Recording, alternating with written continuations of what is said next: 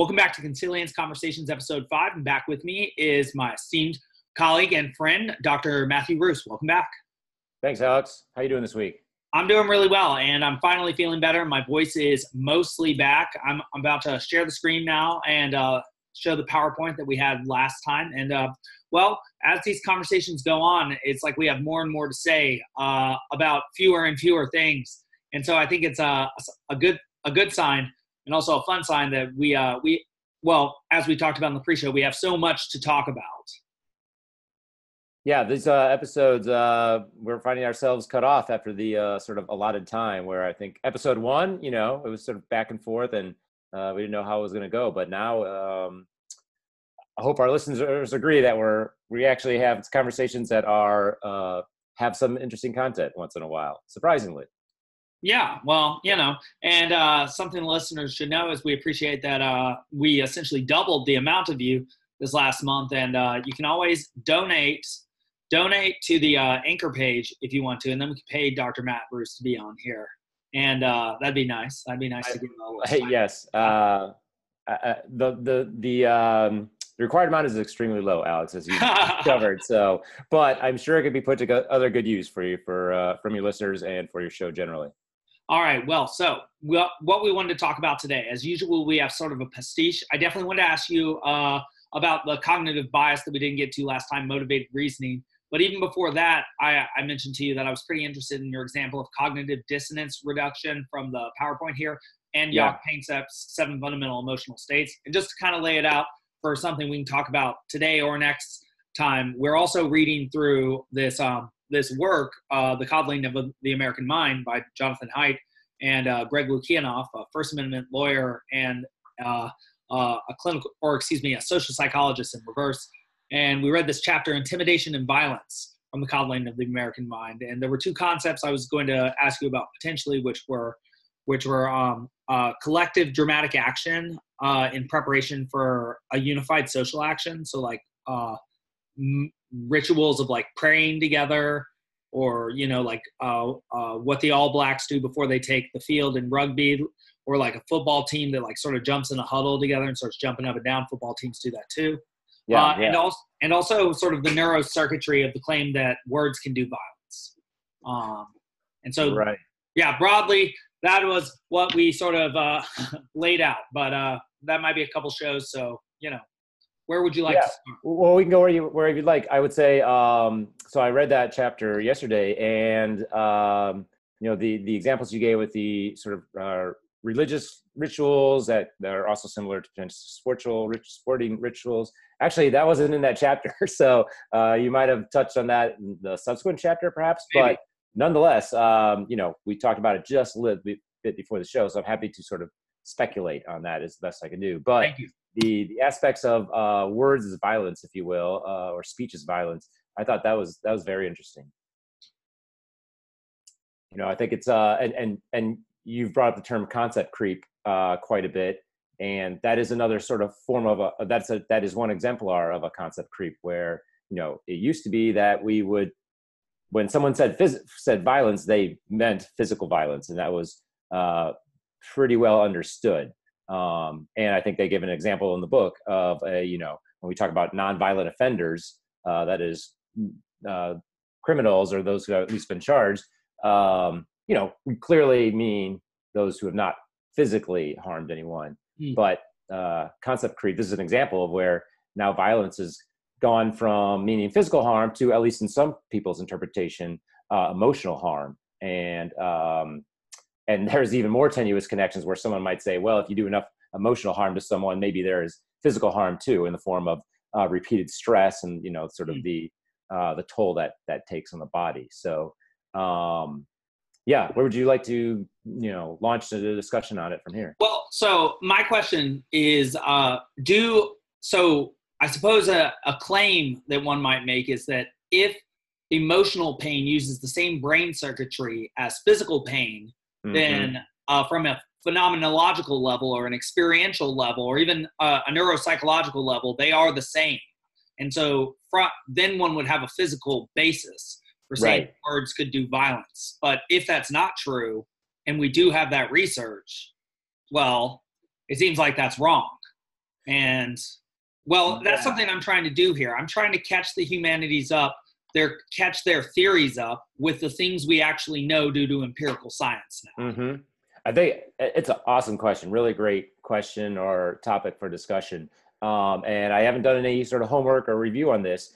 Yeah. Uh, I would, you know, the first order, the first order answer is yes. There is some relationship between areas of the brain that might be activated by physical harm and those might that might be activated by you know emotional harm is it, it's hard to say what you mean by that yes. or not you but generally um, so there there can be uh, at least my you know passive readings this is not an area of you know study for me but um, now that's far cry from saying that they are identical neurally um, oh you know for, so emotional harm um, first of all, it could, it could, I, you know, this is a lot of this is speculation, but you can imagine it comes in in various forms. So, um, if you are physically assaulted, um, the the the pain is immediate, right? It is incontrovertible. It's just there. Yeah. Um, if it's an emotional harm, so again, that's that can perhaps be re- related. Sometimes it's more about a persistent um, uh, infliction of you know so you may be if it's just once if uh, it may not really harm you. It may not even sort of activate that that same circuitry or portions some sub portion of that circuitry. But you know my, my feeling is that my guess is that with repeated uh, sort of emotional attacks um, or attacks upon your emotion uh, you might see more and more uh, neural activation. And i'm talking really about you know the evidence for this is probably almost completely from uh, fMRI or MRI studies and fMRI studies. That's functional uh, MRI um, showing this sort of work. Although I would imagine it'd be hard to, um, you know, if you or I just get into the physical scanner that is the MRI machine. What is your approach as a researcher to emotionally harm me? And of course, as a subject, a volunteer subject, I would have signed up for this. Although people sign up for studies where they are physically harmed too, of course, right? The pain levels are kept to a reasonable amount. Um, but now, emotional harm, it may be that uh, this seems like it would be a um, perhaps uh, unethical approach to to this sort of experiment. But you might want someone who's already um, experienced some sort of emotional harm, and they're seeing seeking treatment, and would they be willing to you know sort of undergo these studies where they are they are actually sort of emotionally assaulted a small bit so we can see what their neural reaction is. So um, i guess the other thing I, before i just you know start talking away and, and letting this get away from myself one thing that I, I, wanted to i had put a pin in and want to mention is that um, it may be that there's another contrast between emotional harm and physical harm uh, in my mind is that um, the physical harm is uh, again it, it, it's not only does it is it inst- like nearly instantaneous uh, it's unless you're a, a, buddhist monk you are probably in, unable to ignore that physical harm to have that pain go away. Um, you know there's a level of extreme. Some of us have perhaps a higher threshold for pain than others and maybe perhaps we can learn that to some extent or train ourselves to that to some extent. But i think the emotional harm and this may go this relates i think to a lot of the con- some of the content in uh, the, the, chapter that we were reading, uh, it's sort of a choice as to whether to allow that to harm you or not. And this also connects back to this sort of anti fragile aspect. So if you are not emotionally harmed periodically, a small amount, you may never build up a sort of uh, neural resistance uh, to stronger emotional attacks. And, and we say talk about emotional attacks. I, I don't know if that's really, or I'm talking about it, but maybe that's not the right terminology. You know, the emotions are actually what um, are provoked. Um, yeah. And something. so someone could insult you or say something to you that is counter to your belief. Um, and what your emotional reaction is to that speech is a different story. Um, but so maybe it's um, if you are able to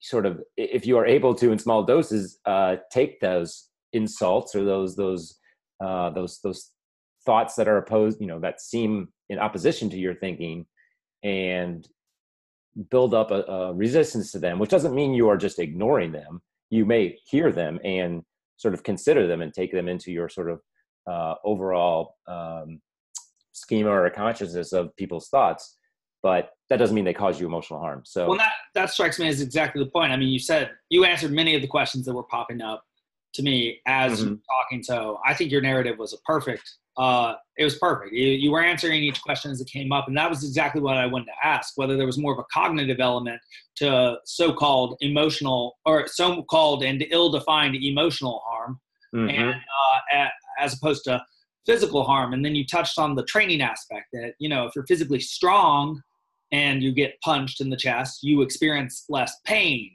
than somebody who is physically weaker and gets punched with the same uh, motive force, and that there might be sort of an element of um, exposing your emotions or exposing yourself to that which disarrays your emotion, emotions. I think you made that distinction. Mm-hmm, um, right. So that you become more robust, or rather, even stronger than robust, says uh, Nassim Taleb, uh, anti-fragile. So that your your mind, or you know, your consciousness, whatever you want to call it, that which has to tend to your emotions, move things like right hemisphere to left hemisphere needs to get sort of practice um, dealing with emotional disarray in order to become stronger as a, a, a system. Um, right. I think that's you know there's uh, this one interject one statement which is uh, you know I like which how your, your, your terminology emotional disarray uh, and and so there yeah I guess I, I mentioned someone may make some sort of statement and you you learn what sort of emotions to allow yourself to what to what emotions are elicited by that statement. But even you may also learn that there's sort of the next level which is i, I think your term emotional disarray is is is a good way to coin it. If you know but then there are still going to be sometimes that your emotions are going to be uh, fired up in some way. But that doesn't mean you you you still need to have that happen sometimes to learn how to deal with those emotions. Right. And to learn how to um, you know calm them down, think logically, think critically, and don't just let your emotions drive your behavior. Well, it sounds like, and this is a point Dante makes in the Purgatorio, just get that reference in there, mm-hmm. that the more situations you are forced to adapt to, or that you will willingly allow yourself to be put in in order to adapt as a human, right? Like we will actually put ourselves in situations in which we attempt maximal adaptation that are non uh, necessary, like learning how to figure skate or learning how to fly fish, right? Those or are how to be a public speaker you know? Yeah. these things could be um sorry i like i just wanted to throw that one yeah. in there because that's one where um it's not a physical thing. You're not taking on any physical task. You just are you know it's something that you're averse to and um but you got to step in there and you're never going to be good at it or even okay at it unless you you try it and get over those right. uh, the, those fears. And you know be about that being that you only uh, you do not only adapt to that specific behavior but to the symbolic behavior behind it or which is you adapt to being able to confront that which you fear and are not good at and acquire the skill necessary to more master that domain and then thus extend your your range of competency and not only that but your ability to become competent in the future as well um, mm-hmm. And well, I, re- I mean, that really makes me want to ask to what extent dopamine is necessary in the production of that sort of habit. Um, and, and, and, when you are pursuing, um, when you are pursuing the acquisition of skill in order to adapt to a new environment, like you're learning how to swing so you can be a better baseball player, right? That has very little use outside of the baseball arena, except for the fact that the better you get at learning a new skill, the better you get sort of at mastering any domain you're in uh, rather than just the specific domains that you've already mastered. Sure. Sometimes that's a uh, you know you're you're learning to learn as well. Uh, we all often you know throughout right. throughout life right. you, you you may not so you follow it up in your baseball example. You may learn how to swing, and you may if, all you do is focus on learning how to swing, well, that you you probably will not have like uh, you probably will not have learned a general form of learning. But right. if you are a uh, you know, if you're a gifted athlete, or even if you're not, but you just love sports and you go out and you try to learn lots of different uh, sports uh, movements, um, you will, of course, get better at those movements. But you will probably get if if there's another one, you know, then you try a new sport that you've never tried before. Five years down the road, you will probably learn that one more quickly than um, than you would have had you not uh, learned those other uh, sports. Well, well, then I think this is the damning piece of evidence against sort of the words is violence argument because here it is. If you are a young and therefore most likely sort of fragile and weak thinker, and I say something that identifies me as outgroup for you, whatever that happens to be, and you label me using a cognitive distortion, which might just be called a a novice level mistake of thought mm-hmm. that with generalized applicability to people, um, then and you label me and then you experience negative emotion because of my presence because I've identified myself as differing from you. Well, how that's going to be people are depending on what in groups you're in, which I can't possibly see if I'm a non-judgmental, non-discriminating person, and even if I am, it's impossible to see all the in groups you're a part of and like say who your family is and all, all of these sorts of things about you. I can't see inside of you either. There's a lot I just don't know. Um, but um, how is it possible for anybody ever during speaking or even just manifesting their being not to identify themselves as in some way outgroup to somebody they're talking to? How could they possibly know enough to do that? It just it becomes impossible at that point. It sounds well. Like. It's it's certainly you know you could take the flip side of that and if and and say if if you are speaking with someone and that person somehow is you know getting back or, or connecting this a little bit to what you were asking about or suggesting about um, sort of forming of habits and perhaps even dopamine's connection to this um, if if, uh, if that other person is if their their their cognitive habit is to look for uh, uh, characteristics in someone that they're speaking with to identify them as an outgroup person, um, whether that's a specific outgroup, um, you know, sort of, or this sort of like, um, yeah, which may fall in this sort of like common identity, uh, common enemy identity politics, which I think right. is quite prevalent today. Um, you know, you as the eh, so that's sort of there may be nothing that you can do to prevent that person from very little you can do to prevent that person from sort of uh, moving along their typical habit of thought formation um, unfortunately. So I, I, think you know when you I, I think we touched on this last time a little bit and so i can only speculate on it but when talking about you know we talked about dopamine and how that relates to sort of habit formation and you know movements motor movements are the easiest examples of that and are which and, and we talk about habits and that can be movement habits too where if you you've learned to do something one way physically it can be hard to break that habit even if you're very conscious of it. What i don't know but i would i suspect may be true is that we may have cognitive habits too and and i when i really mean by that is sort of approaches to uh, to the world am i thinking about it? And if you are uh, never if, if you learn a habit early that you should always be looking for someone to um, to impose upon your safety or that they are being violent with their words. Uh, if that's all you look for then you may form that habit early on. And whether that's the same sort of neural process as uh, motor habits that creates that i don't know but that may be part of what's happening. And we all know those those habits are are hard to break.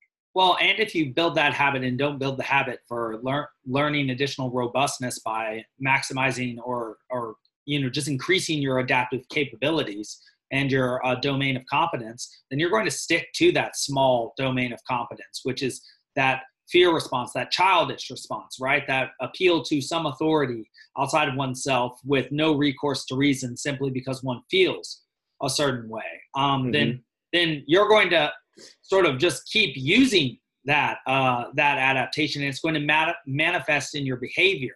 And so, something very interesting about the uh, the gray paper that we read was mm-hmm. was that um, it, it, seemed to be saying to me, and I, I, have a very general sense of this because it was you know very complex science in there, is that when you develop a physical habit, uh, dopamine is released during each micro part or micro routine within the habit in order to facilitate uh, doing the thing effortlessly over time.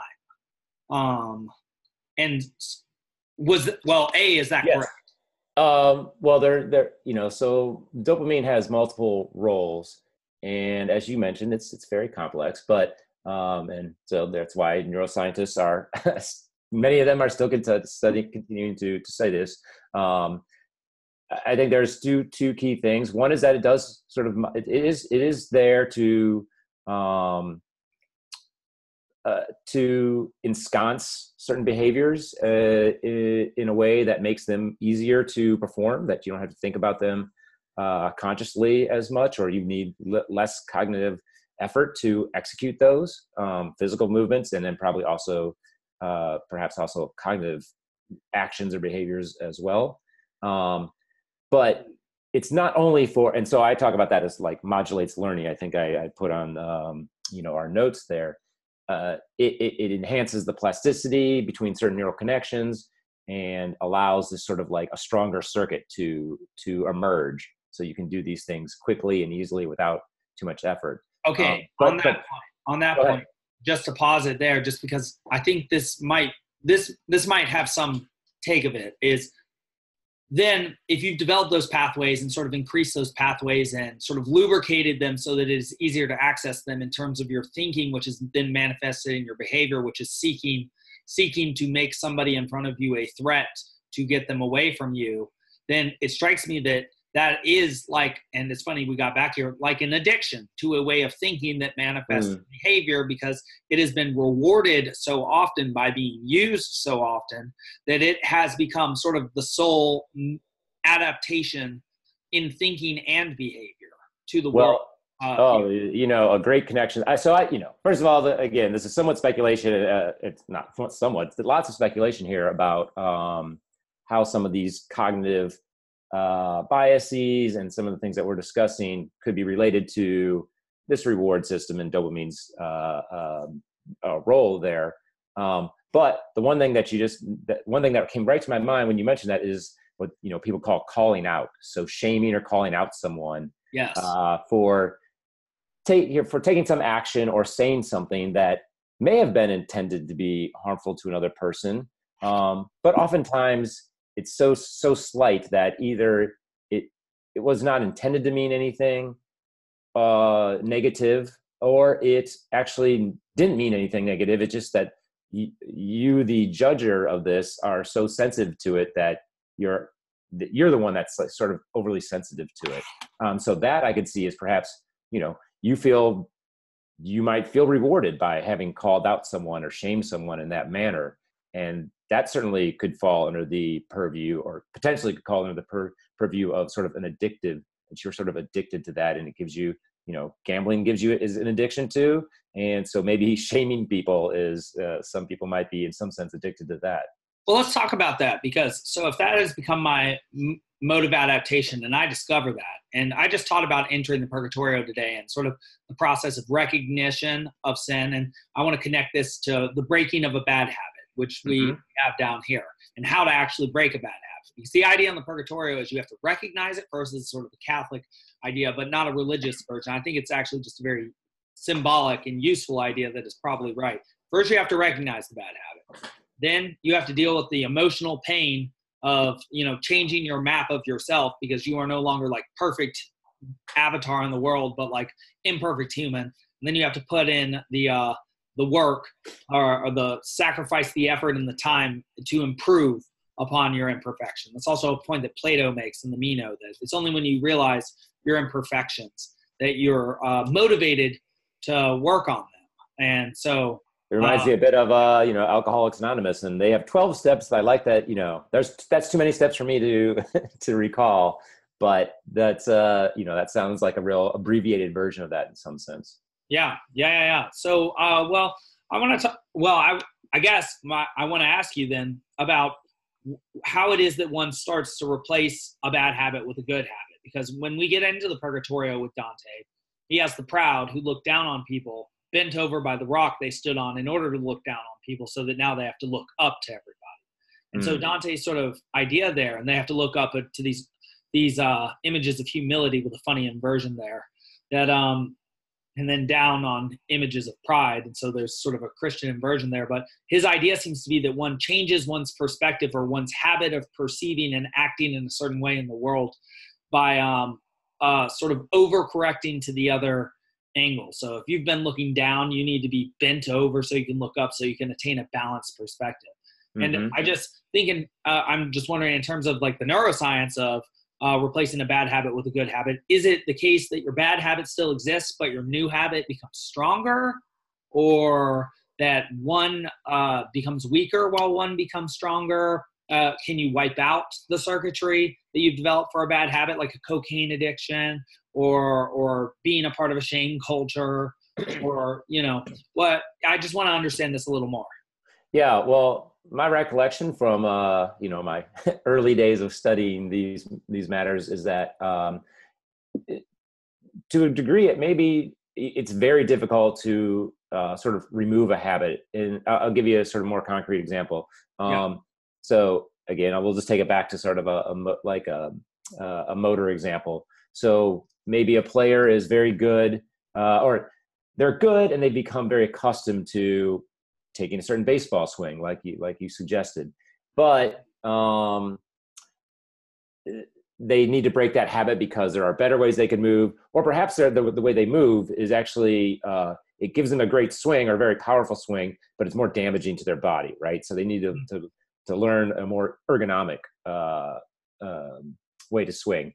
So they work on that, and they work on that, and they work on that, and of course, the way you might have to break any habit of that sort is you're thinking very consciously about how you're moving your body and repeating it again and again and again.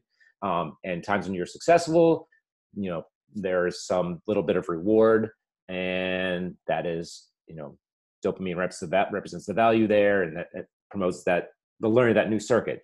But to get to your point, um, to my understanding, they, it's very hard for that old circuit to go away. Okay. Um, and maybe it can, and maybe there, you know, I, I this so this is definitely uh, out of my realm generally, but the sort of anecdotal example that perhaps you can many of your many people might be able to relate to is that it's going to be very easy to go back to that old habit. And so if you you know if you had truly erased it to the point where it was if you had never learned it, well then it would be hard for you to then relearn that right. that that previous old bad swing um, and unlearn your new ergonomically friendly swing. Um, so it is hard to break habits, and not only only hard to break them, it's hard to prevent them from reemerging. Um, so, Yeah. what is that to say? Is that a good analogy for cognitive habit habits and things that may be detrimental cognitive cognitive habits, like we're discussing? I'm not sure, but it, it seems like a possibility. Well, I just have a couple things to say about that. I, I think that's an excellent example, and it also explains why sort of regression to an earlier psychological state makes sense because you're you're actually literally regressing to a an earlier neurological state or a state of former adaptation that is no longer a current adaptation. Are you talking about in in in, in the context of um, sort of like the Dante uh, notion about how to uh, sort of overcome your your negative uh, behaviors or characteristics? Yes, but why it's also easy if say you're stressed or tired to act more like a child. To, Ah. because you have so much time built in of acting like a child or you know your former sort of like we talked about last time about how there's a neurological element to personality um, how those former parts of your personality that maybe you don't use anymore maybe you used to whine you don't whine anymore you used Mhm. to appeal to authority but now you're an expert and so you use your head a little more um, Well, that's that. But I- Yeah. I'll call out that real quickly, and not call out in the way we've been using the term previously. but, um, using your head more. So right, I, you know, you get tired, and it may just be part of it is that as we um, not only age, partially as we age, because our our our frontal lobe, our you know the cortex or our executive function cortex develops further and further, well even into our twenties. Um, that develops more, but also those that have had more life experiences. And so some people may have had a wider variety of both positive and negative life experiences earlier in life. Other people may take longer uh, across their life to accumulate some of those.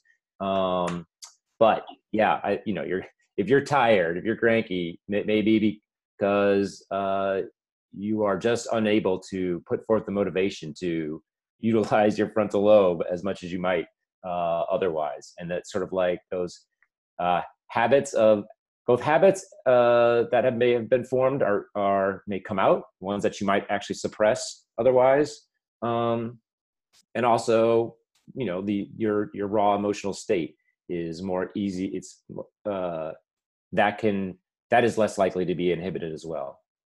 Well, that's so interesting because just uh, I, I had Aristotle for us the other day, and uh, I know that this is not technically his quote. This is an internet version of his quote that excellence is a habit, but he he does make a distinction between in his ethics habits and actions. That essentially one's habits are the result of one's accumulated actions, and so one should strive to not only uh, input the best uh, possible actions into one's habits, but have also the best possible habits. And it sounds like from from what is, is he saying? So it sounds to me, you know, sorry, I like that was yeah. interesting, but um, your accumulated actions lead to your habits or are, are what form your habits. But so it sounds to me that so I, this is a question. So from the, I guess uh, I would ask Aristotle if he were here, but I'll ask you.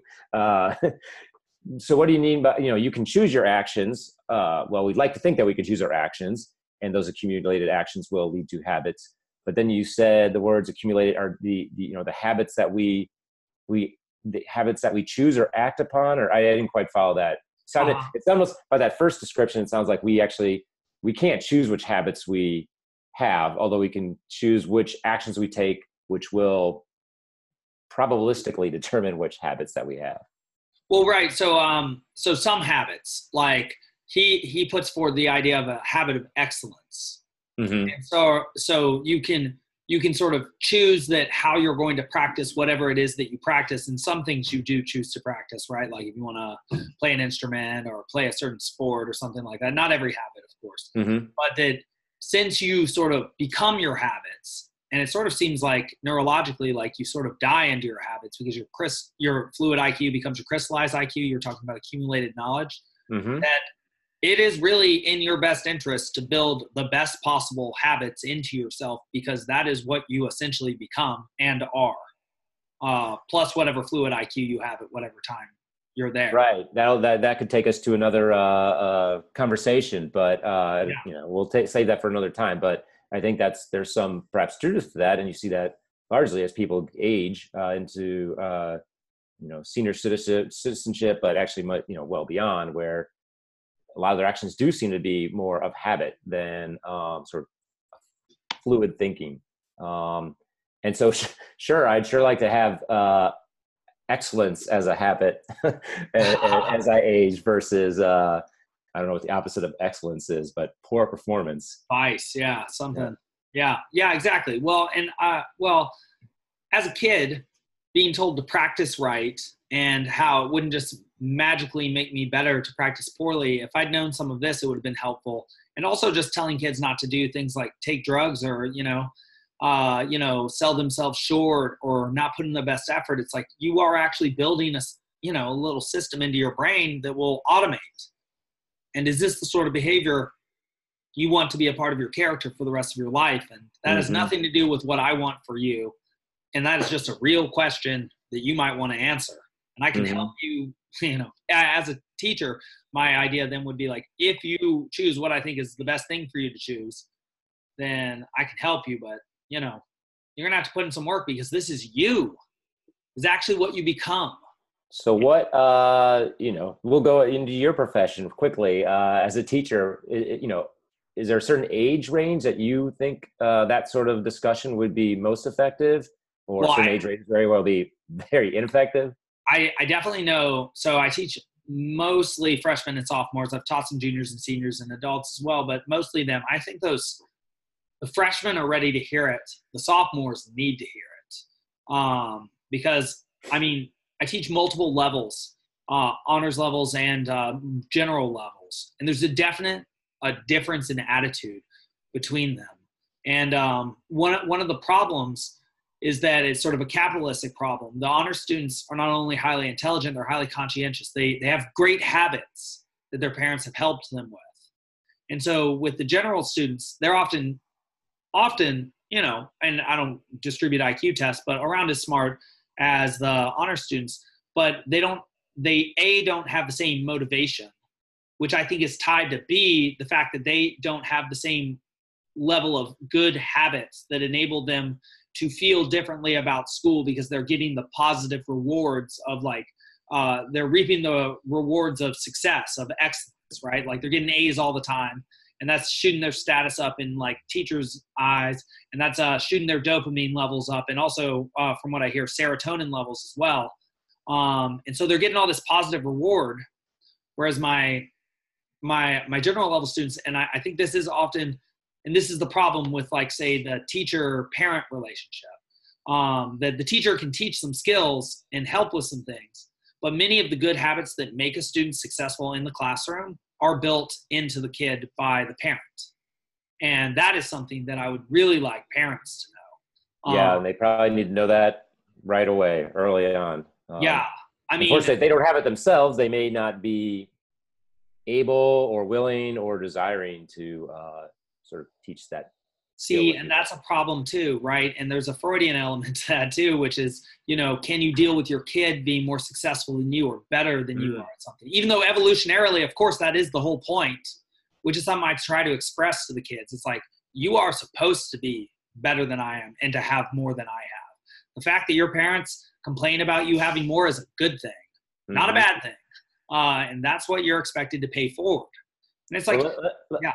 Oh, let me yeah, just kind of make one comment uh, there that came up. That I thought about while you were uh, uh, a few minutes ago. Uh, is that um, you know we've talked at sometimes about. Um, we all know. I think it's probably pretty self-evident, but it's also been shown through through studies that you know people they need to feel like they're part of a group. Typically, they need to feel like they're part of a group, and especially when you're younger, it, it, it may be that you uh, you know what that group is about and their actual opinions isn't what really matters. It's that you are sort of accepted.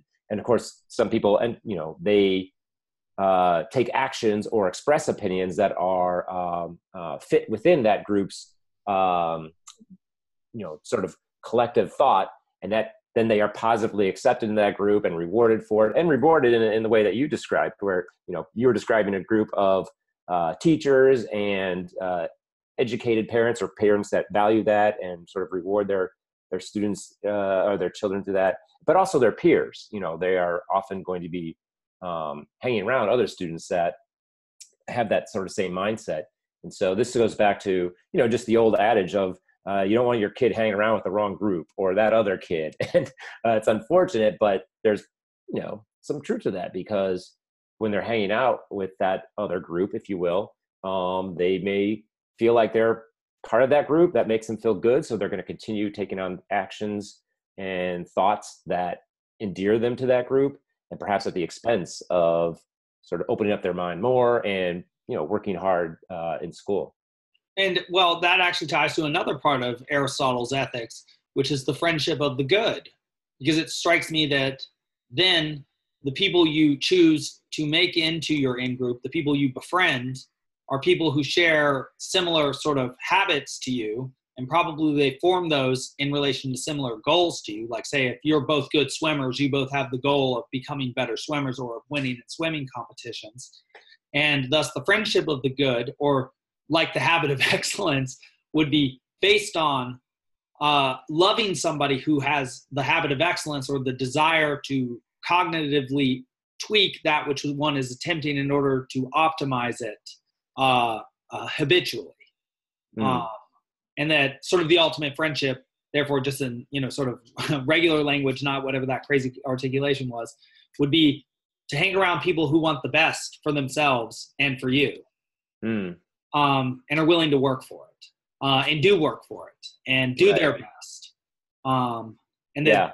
Yeah. Well, you got a key point there. You know, do the, well, they want the best for themselves and also for you. Um, right we all want the best for ourselves. Let's be honest about it. Some people are happy to have the, get the best for the truly. They, they think they can get the best for themselves at the detriment to others. You know, sort of a zero sum game where others don't quite see it that way. Yeah, no, and uh, I mean, uh, the economists like Francis Fukuyama say that uh, trust is actually our highest commodity in the West, and that it makes us rich. And so it's very interesting to think that if I make myself rich with a concern for making you rich, we both get richer. And yeah, uh, it's, it's, generally shown. Uh, that doesn't mean you can't get rich by hey, focusing on number one to the detriment of others, but it's you know we would like to think, or I would like to think that it's less likely than if you collectively work towards something a, a common goal. well, uh, there there seems to be some research that that is true.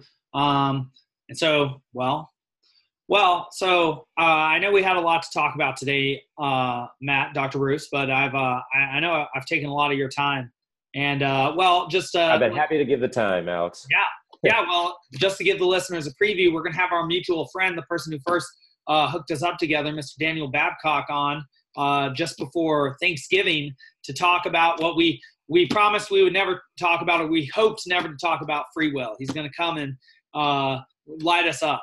Uh, right. And I thought I was going to be free to not have this conversation, but apparently I have to do it. So, you know, there's one other um, piece of evidence that we do not have free will. perfect. Perfect. Babcock better listen to this so that he's, uh, he's ready for what's coming. Uh, all right. Well, thank you very much, uh, Dr. Roos. Had a great time, Alex. Thanks.